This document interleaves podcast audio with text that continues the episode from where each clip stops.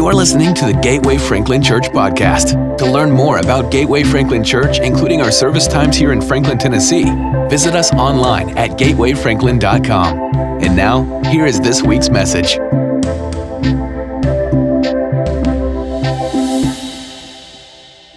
Pilgrims. What is a pilgrim?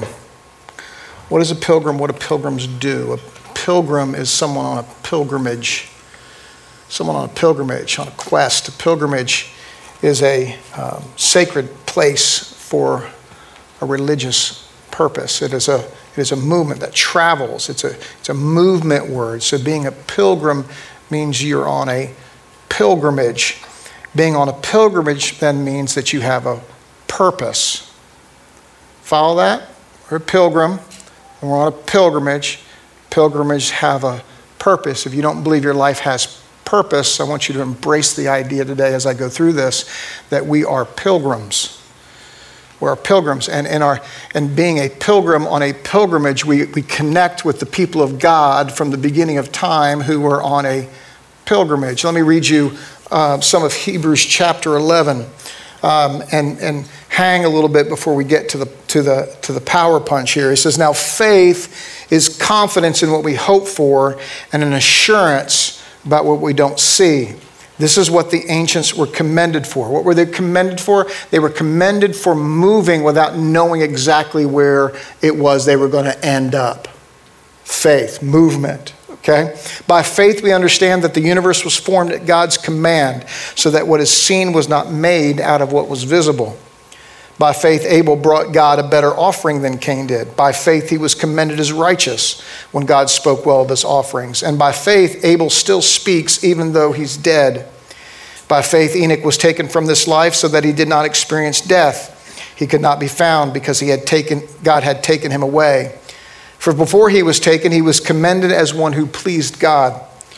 And without faith, it is impossible to please God because anyone who comes to him must believe that he exists and that he rewards those who earnestly seek him. Here's a good one. He rewards those who diligently seek him. By faith, Noah, when warned about things not yet seen, in holy fear, built an ark to save his family. By his faith, he, con- he condemned the world and became the heir of righteousness that is in keeping with faith. By faith, Abraham, when called to go to a place he would later receive as his inheritance, obeyed and went, even though he did not know where he was going. By faith, he made his home in the promised land like a stranger in a foreign country. He lived in tents, as did Isaac and Jacob. Those were his sons who were his heirs with him of the same promise. And here we go. For he was looking forward to a city with foundations whose architect and builder is God. Where he was, was not where he was going, and where he was wasn't what God had completely planned. And by faith, even Sarah, who was past childbearing age, was enabled to bear children because she considered him faithful who had made the promise. And so, from this one man, as good as dead, came descendants as numerous as the stars in the sky and as countless as the sands on the seashore. All these people were still living by faith, staying true to the path and the pilgrimage when they died. They did not receive the things promised, they only saw them and welcomed them from a distance, admitting that they were foreigners and strangers on earth. This place wasn't their home, they were just passing through. People who say such things show that they're looking for a country of their own. That means this one ain't it. If they, had, if they had been thinking of a country they had left, they would have opportunity to return and said they were looking for a better country, a heavenly one. Therefore, God is not ashamed to be called their God, for he has prepared a city for them. Pilgrimage, purpose. Um, I used to think that heaven was going to be a better version of earth. That's not what's promised. Heaven is not going to be a better version of earth. It's not going to be a perfect vision of earth. Heaven is going to be wholly different, and we have no idea of its goodness other than the fact that we're promised that goodness and that it's going to be something like we've never experienced before. It's going to be otherworldly worldly. It's not just going to be better version of what we have now. And this our, our pilgrimage is this may be our place now, but we're going somewhere else, which means then we need to be careful not to be so, get so accustomed and attached here, and so then don't get as and don't get very despondent here. Both of them apply. Don't, don't get uh, attached here, but don't get overly despondent about what's going on here because there is a, there is a purpose and, uh, and there is a pilgrimage. Pilgrimage in two facets. One, yes, heaven is our home. This is the city that has the architect and the foundation, right, of God. Um, and so this is our pilgrimage. We're passing through here, right? What does the country song writer say when you're going through hell? Keep on keep on going. And you know and i'm not saying this place is hell and i'm not saying that everything we endure is hell but there's enough of hell that we experience that we just we want to understand that we're on pilgrimage we're moving through. But the second pilgrimage is what's happening to us right now. And that pilgrimage is becoming more and more like christ. This is our pilgrimage.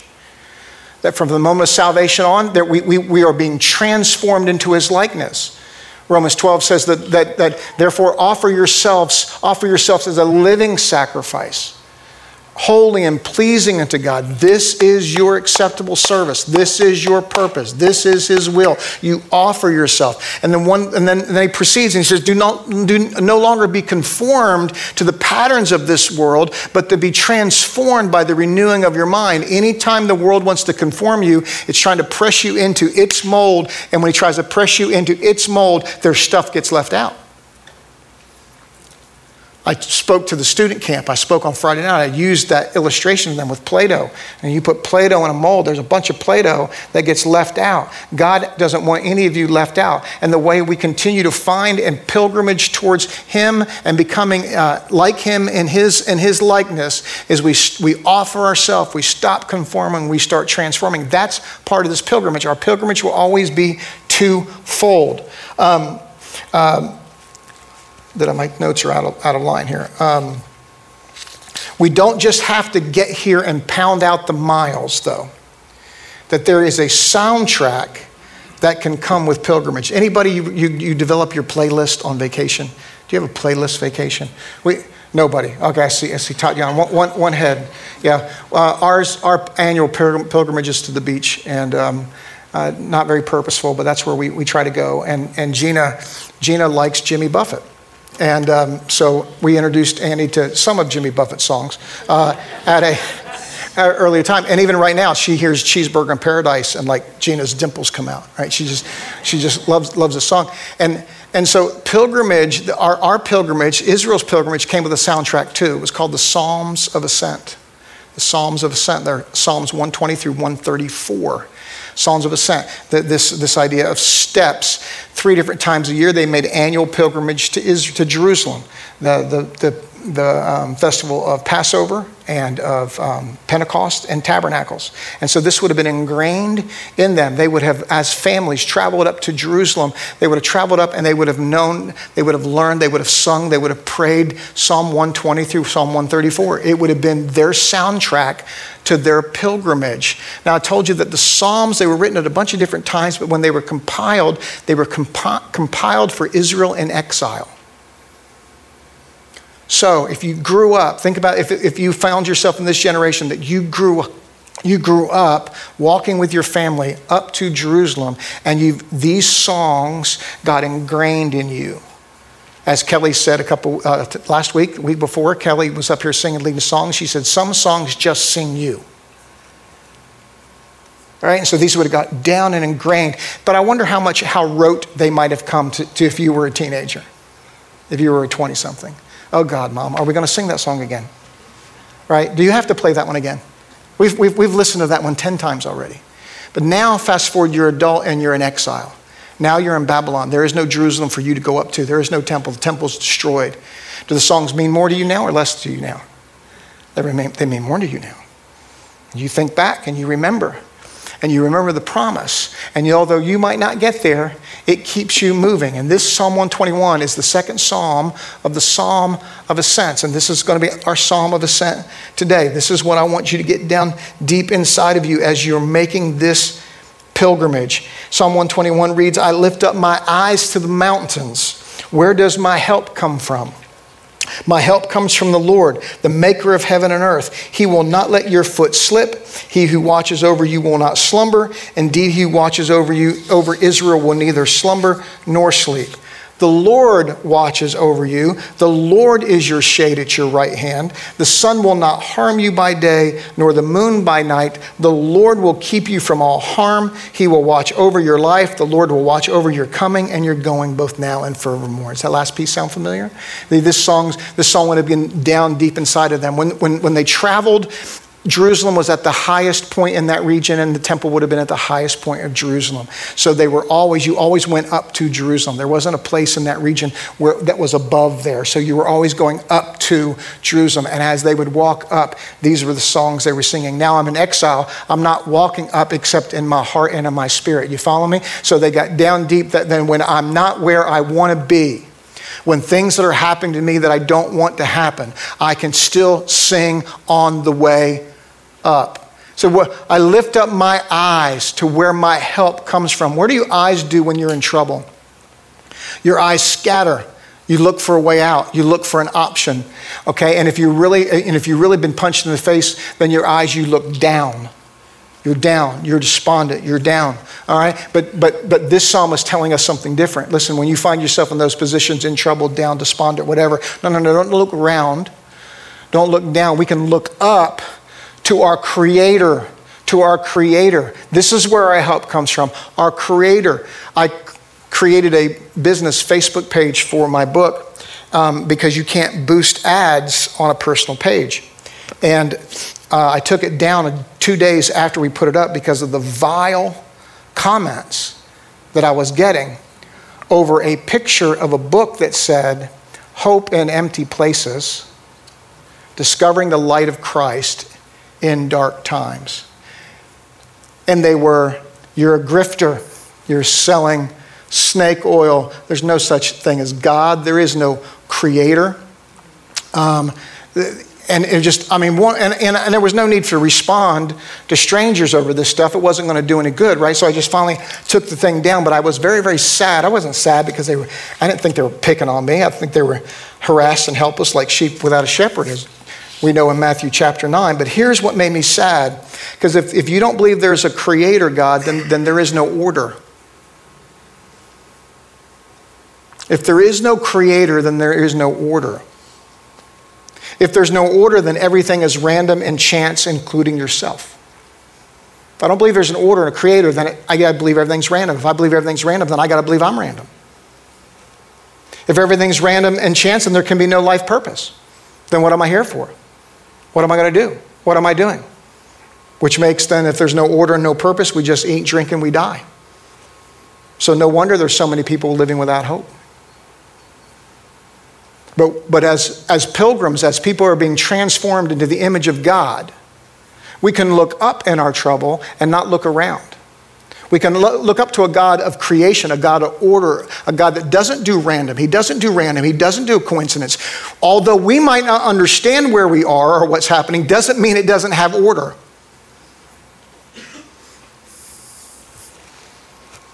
We lift our eyes to the sovereign God. You know, we can get lost in some church language. So I, I, when, I, when I was typing that particular piece out, sovereign, I decided to do that. Um, uh, you know, control whatever to bring up your synonyms. And here's some synonyms that might be more powerful to you.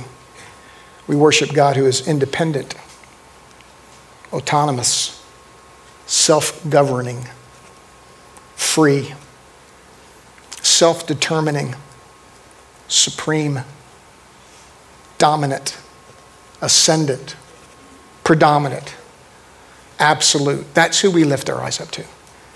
Christianity is not blind faith, it is eyes up faith. And so, even no matter where you find yourself in your pilgrimage, we have a God that we can look up to. Then he goes on He will not let your foot slip. He who watches over you will not slumber. Indeed, he who watches over Israel will neither slumber nor sleep. The Lord watches over you. The Lord is your shade at your right hand. The sun will not harm you by day, nor the moon by light. The Psalms have so much to say about the steps of the righteous. In Psalm 37, the steps of the righteous are ordered of God. That when I'm stepping in the path that God has for me, I will not slip. He won't let my foot slip. I'm walking with the Lord, and I'm walking what He wants for me to walk. He's not going to make my foot slip. So He watches over me. Sometimes you feel uh, uh, forgotten, um, overlooked, um, in it on your own. And yet, this says the God that we can lift our eyes up to watches over us and does not slumber and does not sleep. Now, I don't know if dads, you can relate to this. But so when Annie was a junior in college, she started her business of wedding planning. And so she didn't want the, the bride's uh, families that were stri- striking those checks to think she was a college student. So she would drive from Cleveland, she would drive to Nashville to do the wedding, and she would drive back. Sometimes she would spend the night. But she would drive back. And then throughout this process, she'd be doing weddings downtown Nashville. And she there's a 12, 14 hour day, she'd be getting home at 1 or 2 a.m. Well, dads, I wanted to stay awake for my daughter. I found it to be not possible. like I stayed, I tried to stay in that uncomfortable chair to stay, but I just fell asleep. So I thought, let's just skip a step. I'm just going to go to bed. Um, because my wife would not go to sleep. She would, she would not go to sleep until that garage door went up and she heard the garage door come back down. Then she would go to sleep, or she'd be on the phone with her the whole time to 1 and 2 a.m. And I could sleep because I know she wasn't sleeping, right? Listen, I fix the car when she gets flats downtown, so give me a break, okay? So dads still have a role and a purpose here. We just have a different role and purpose. All right. How comforting it, would it be to know that when you get in places on this pilgrimage that has, has worn you out or beat you down, that you, there is someone still looking for you, still guiding that step? Then it says he'll be your, your, your guard your, uh, on your right side. This is significant. Soldiers, I don't know what they did with left handed soldiers, but soldiers, in, in reference to here, would have held their shield with their left hand. They would have held their sword or weapon in a right hand. So you're going to focus your attention where your, where, where your, your defense is, right? You want your, your defense has to face their offense, right? And so here I'm facing this way with a sword in my hand, and yet, so that leaves this side open this side's open. So he's saying, I stand at your right side. You go ahead and, you go ahead and fight over there. You go ahead and fight over there. I, I got, I, nothing's coming this way. You, you, don't have to, you don't have to worry about this side of the field. Just worry about this side of the field because I got you over here. You know, the, the movie that came out, I don't even know how many years ago now, called The Blind Side. It was the story of Michael Oher, who got drafted and played for the Baltimore Ravens, right? Um, here's this big kid that never played football before, and they just said, well, we're going to put you over here on the left offensive tackle. Why? Because a right handed quarterback has a blind side. That's where the theme of the movie came from. And it wasn't a very valued position in the NFL until Joe, uh, Joe Theismann breaks his leg because um, uh, uh, his name just left me, but he, who? Lawrence Taylor comes in from the Jets from the Giants from the blind side, and if you can still watch the YouTube video, it still will make you throw up on when he hit Theismann and, and breaks his, his leg in half in two, and so the value of the defensive tackle position, offensive tackle position, started skyrocketing. How valuable it is to have when we're fighting with the shield that God's given, with the sword God's given, that He goes ahead and takes care of our blind side. He's our guardian. We don't just lift our head up to look up in the, the, the, stars to see what's going on. We put our head up because, because He is our creator and there's order and there's purpose on this pilgrimage, and He's my guardian. He's my guardian. Um, and then here's the last one very simple psalm. Very simple psalm. It said, Yahweh is our preserver. The language changes. He said, now he's telling us what he did. Now he's telling us the Lord will keep. It's a present uh, it's a present participle kind of uh, a thing. It means he, he's doing it now, he will continue to do it. All right, so he will, he, the Lord will keep you from all harm. You say, no, he hasn't. I, I've been harmed. You're still sitting here. I know harm comes. We live in a bad world. Sin destroys. I get that. But when we're walking with God, it's interesting. I remember having a conversation with a teenager years and years ago where Gene and I were student pastors, and she'd graduated and she'd come into our house to tell us um, that she wasn't, she was doing what she wanted to do now. She said, I'm, I'm, I'm done. I don't know why she decided to come tell us that, but that's what she did. I'm done. I'm done doing what my mom and dad want. I'm done doing what you want. I'm done doing what the church wants. I'm, I'm done doing what God wants. I'm doing things my way now. And I said, Sister, I am so sorry for you. She said, Why would you be sorry for me? I'm the happiest I've ever been. I said, Because you've made a, you've made a conscious decision to live outside of the covering of God. You have made a decision. You're smart enough, wise enough, strong enough to take care of yourself. And I said, That is a, that is a difficult place to be. When I put myself under the covering of God. It doesn't mean I don't get bruised or cut or punched in the gut, but it means He's with me. And I'm on a pilgrimage.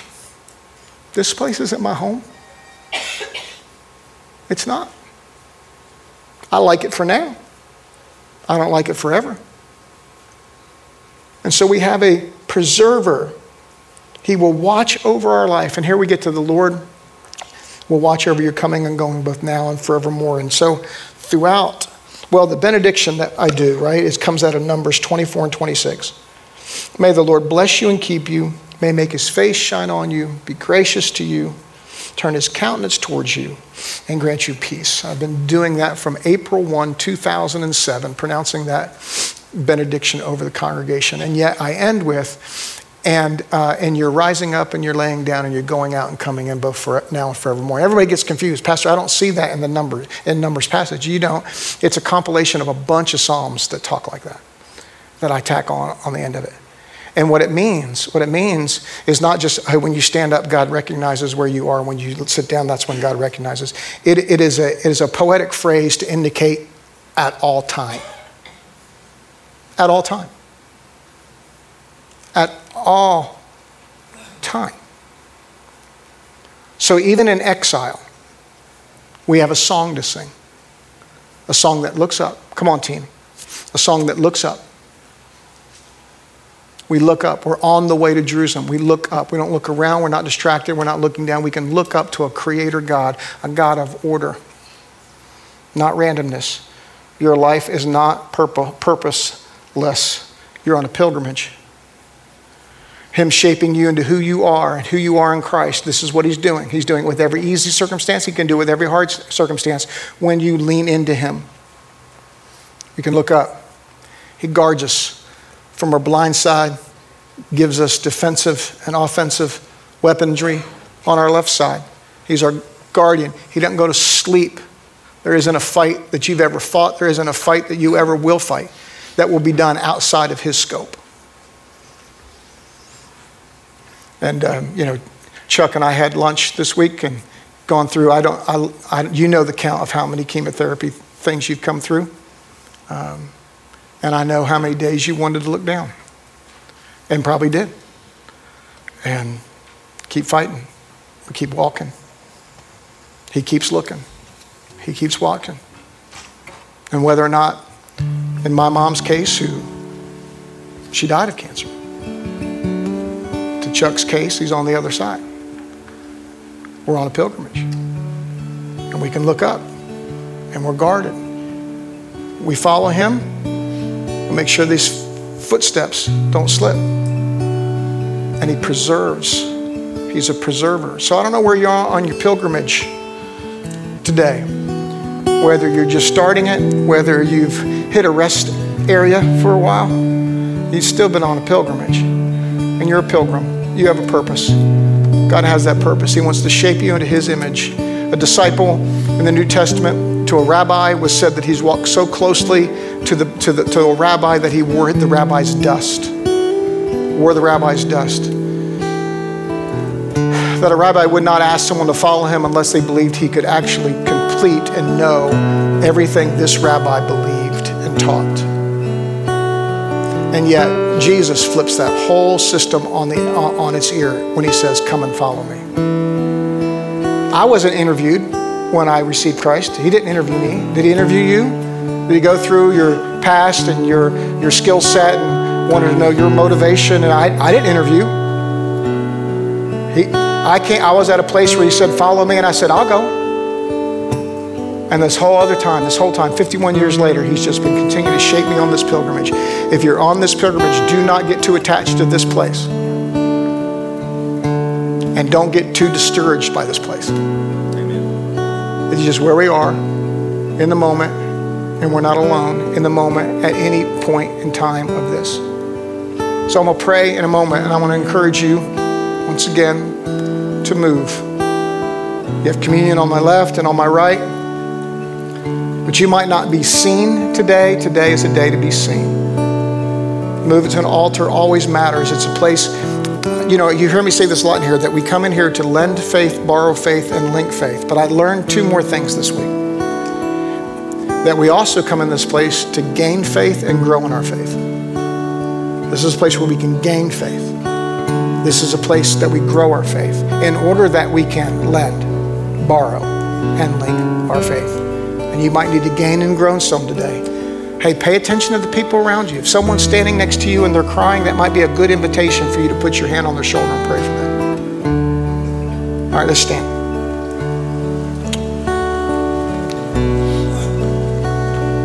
So, Father, I thank you for this day, this moment. I thank you for the baptisms today, both services. I thank you um, for a camp experience, Lord, that that made an indelible impression on our young pilgrims. So, Lord, in this moment, though, Lord, there may be plenty of people that need to look up. Look up. To know that you have not slumbered or slept, even though they feel like you have, and that you are a preserver. Lord, as they as they move towards you today, Lord, make sure I'm asking. You want it more than I do, but I'm asking that you will make your presence unavoidable, unmistakable in this moment. In the name of Jesus, I pray. Amen. Amen. I invite you to move. We hope you were encouraged and challenged by today's message. Again, to learn more about Gateway Franklin Church, find us online at gatewayfranklin.com. Thanks for joining us today.